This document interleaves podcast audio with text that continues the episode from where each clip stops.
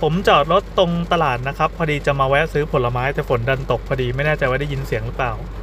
ก็เลยนั่งรอให้ฝนทรายนิดนึงถึงจะเดินเข้าไปในตลาด ระหว่างนี้ผมก็ถ่ายโซเชียลครับ เจอโพสต์ของพี่วิภว์ที่เป็นเจ้าของ Happening นะเขาโพสต์บอกว่ามีน้องชายเขาอยากลองขายเทปวงพราวอัลบั้มที่มีเพลงเธอคือความฝันนะครับ คือสภาพดีมากๆ เห็นเขาว่าราคามันขึ้นไปถึงหลักหมื่นแล้วไม่รู้จริงเปล่า ผมก็เออนอกจากวงการการ์ตูนแน่นอน นอกจากวงการการ์ตูนมันก็ต้องมีคนที่สะสมพวกของพวกอะไรเงี้ย เอาไว้ใช้สื่อสารกับคนที่แบบเป็นเป็นเป็นมนุษย์ อายุประมาณรุ่นราวคราวเดียวกัน ก็คือตังมีแล้วแหละ แต่ว่าความฝันในวัยเด็กที่ยังไม่ถูกเติมเต็ม ไอ้พวกเนี้ยเป็นเหยื่อของบรรดาของสะสมต่างๆ ก็มีคอมเมนต์ตอบนั่นแหละว่าอีกห้าปีอาจจะเป็นแสนนะครับ เก็บไว้ดีกว่าพี่อะไรเงี้ยก็ว่าไป ทีนี้ก็ก็พยายามมองหาว่าไอ้ราคาจริง ๆ แล้วมันเป็นประมาณไหนเนาะ อ่าเจอแล้วเจอแล้วก็มีคนที่น่าจะเป็นผู้รู้จริงนะครับ เขาก็มาโพสต์ให้ น่าจะเป็นจากชมรมคนรักเทปวินเทจอืมเขาบอกว่าราคาสถิติใหม่ข่าวด่วนวันที่ 6 กรกฎาคม2563 ก็คือ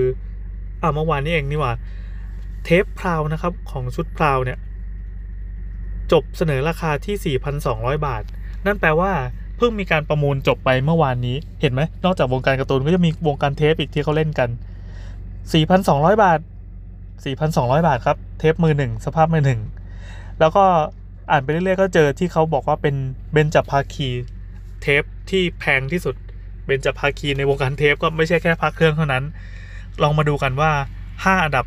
เบนจับภาคีเทปแรที่นักสะสมนิยมเก็บด้วยราคาแสนแพงเนี่ยมีอะไรบ้างอะลองทายดูก็ได้นะ ผมไล่จากอันดับ 5ก่อนแล้วกัน อันดับ 5 มันคือฟลัวชุดวานิลา คือมันเป็นยุคท้ายๆของฟลัวของเบเกอรี่แล้ว อันนี้ถ้าใครที่เกิดในรุ่นเราเขาวเดียวกับผมน่าจะทันนะหรือไม่ก็น้องกว่าประมาณ 10 ปีก็น่าจะทันฟลัววานิลาที่หน้าปกสวยๆแบบโอ้โหเป็นภาพวาดที่สวยมาก ผมชอบชอบดู นั่งดูว่าเฮ้ยคนเราแบบออกแบบภาพปกมันต้องละเมียดละไมขนาดนี้ด้วยเหรอวะอันเนี้ยมันเป็นยุค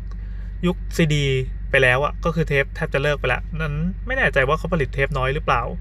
ปกออกแบบสวยได้รางวัลมากมายอะจริงด้วยเห็นไหมราคาเนี่ยหลักหลายหลายพัน หลักหลายหลายพันนะครับของฟลัวอันดับ 4 ครับคาราบาวฉีกไปเป็นเพื่อชีวิตบ้าง เป็นชุดขี้เมาปกแรก เป็นชุดแรกปกแรกของคาราบาวเอง มันดันเป็นปกที่มีดราม่านิดนึง ไม่ใช่ดราม่ามันเรียกว่าเป็นเสน่ห์ของของสะสมแล้วกัน ผมวนมาการ์ตูนแป๊บหนึ่งคือการ์ตูนน่ะมันจะมีวันพีซเล่มหนึ่งไว้ถ้าพิมพ์ครั้งแรกอะ่ะมันจะเป็นพิมพ์ของสยามอินเตอร์เนาะครั้งแรกมันเป็นเล่มสิบเจ็ดสิบแปดสิบเก้าประมาณเนี้ยตัวละครบนสันปกอะที่ ปกติแล้วสันปกเวลาวางเรียงๆกันมันจะมีตัวละครที่บางทีก็เอามาจากหน้าปกบ้างเอามาจากแล้วแต่ต้นฉบับญี่ปุ่นเขาส่งมาเป็นยังไงบ้าง แต่เนี้ยสามสยามอินเตอร์มันดันไปเอาเรื่องเอ่อเรื่องอะไรนะเรื่องราชันพูดอะไอเรื่องปลาหมอนเนี่ยชาแมนคิงเออมาใส่แทน นั่นเป็นเพราะอุบัติเหตุทางการพิมพ์ครับ คือเข้าใจว่ากราฟิกเขาคงลืมเปลี่ยนอะมันกลายเป็นว่าไอคนที่ได้ได้พิมพ์ปกนี้ไป ที่ก่อนที่เขาจะส่งกลับไปแก้หรืออะไรก็แล้วแต่เนี่ย ดันได้เป็นของแรดังนั้นลองไปหาดูนะครับว่า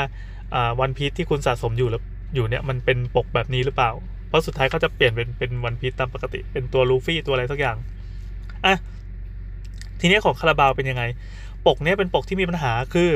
เวลาเราเปิดปกปั๊บอ่านรายชื่อเพลงเนี่ยมันไม่ตรงกับม้วน คือตรงม้วนอะมันมันมีชื่อเพลงอันนึง แล้วก็ตัวเพลงก็บนหน้าปกดันไม่ตรงกัน อันนี้ผมไม่เคยเห็นจริงๆว่ามันทำไม แล้วนาแอดก็ไม่ปลื้มกับโลโก้เขาควาย ไม่แน่ใจว่าเป็นยังไงเดี๋ยวขอดูหน่อยดิ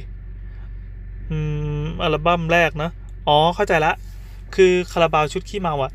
คาราบาวทุกคนนึกออกใช่ไหมว่าโลโก้เขาควายเขาจะเป็นควายตัวหนึ่งที่เราเราหลับตาปั๊บก็นึกออกทันทีว่าควายคาราบาวต้องเป็นเขาอย่างนี้ มันเคยมีควายจริงๆนะที่เขาเป็นอย่างเงี้ย เวลามีผู้ชมดูคอนเสิร์ตน่าจะเป็นพวกอะไรนะคอนเสิร์ตช่องห้าครับ รือไม่ก็ช่องเจ็ดในยุคสมัยก่อนอะที่คาราบาวไปไลฟ์เนี่ยมันก็จะมีคนที่เอาเขาควายเนี่ยมาจากบ้านแล้วไปชูชูชูโคตรเท่สมัยนี้มีแต่แท่งไฟใช่ไหมสมัยก่อนมีเขาควายนะครับ เราสามารถเอากระโหลกสัตว์เข้าไปได้นะครับในคอนเสิร์ตอะแต่ไอตัวคาราบาวเนี่ยหน้าปกเนี่ยเป็นปกที่พี่แอดน้าแอดไม่ปลื้ม สมัยนั้นเป็นพี่แอดสมัยนี้เป็นน้าเป็นลุงเป็นตาไปแล้ว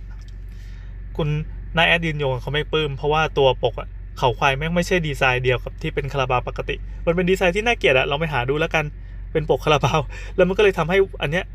ขายขายขายได้แป๊บหนึ่งก็โดนเรียกคืน ก็ไปเปลี่ยนปกใหม่ลงเรืออยู่ในวงการแค่ไม่กี่ม้วนราคาหลักหลายพันจนถึงหมื่นต้นๆอันดับ3ครับ Body Slam ชุด Save My Life เป็นม้วนสุดท้ายของ Body Slam ที่เป็นเทปยุคนั้นนี่ฝนตกแล้วผมขอเร่งนะ ก็เป็นม้วนสุดท้ายของ Body Slam ที่เป็นเทป ก็หายากได้ระดับเดียวกับเสกเสกก็คือเสกโลโซอ่า ก็ราคาประมาณหลักหมื่น ปัจจุบันกำลังผลิตใหม่ อันดับ 2 ก็เสกครับ เมื่อกี้ spoil แล้วอัลบั้มเสกโลโซ เป็นม้วนสุดท้ายของเสกโลโซเลยผลิตชุดยุคปลายของเทปเหมือนกันปี 52 ผลิตน้อย ขายไปปั๊บก็บริษัทก็เก็บคืนไปทำลายก็เหลือ เหลือแค่นิดหน่อยเท่านั้นที่ยังหลงเหลืออยู่ในวงการ ก็จะเหลือหลักหลายๆหมื่นแล้ว อันดับหนึ่งคือ Paradox แค้นผีนรก เป็นชุดแรกของวงเลยผลิตน้อยการผลิตมีความแตกต่างกันแทบทุกม้วนงาน craft นะครับ มีความตั้งใจจะผลิตมาให้ rare อยู่แล้วก็เลยสมความตั้งใจ เพจก็เลยเพจนักสะสมเนี่ยเขาเลยยกให้เป็นสุดยอดเทปหายากราคาแพงที่สุดในประเทศไทย ราคาเกือบครึ่งแสน แล้วก็อีกหลายร้อยม้วน rare นอกค่ายของ Paradox เนี่ยที่ราคาก็สูงขึ้นทุกม้วน คือเมื่อก่อนเขาเป็นวงอินดี้จริงๆ ก่อนที่จะเป็นวง mass ก็จบครับก็มีแค่ Paradox นะครับ หน้าปกจะเป็นสีเขียวๆเหมือนทหาร ขอบคุณพี่วิภว์ บูรพาเดชะนะครับที่ให้ข้อมูลอันนี้คือคือมีคนมาคอมเมนต์นั่นแหละ แล้วก็มาแปะทำให้เราได้เห็นโพสต์นี้ ขอบคุณทุกคนครับ ฝนหยุดแล้วผมไปซื้อมะม่วง สวัสดีครับ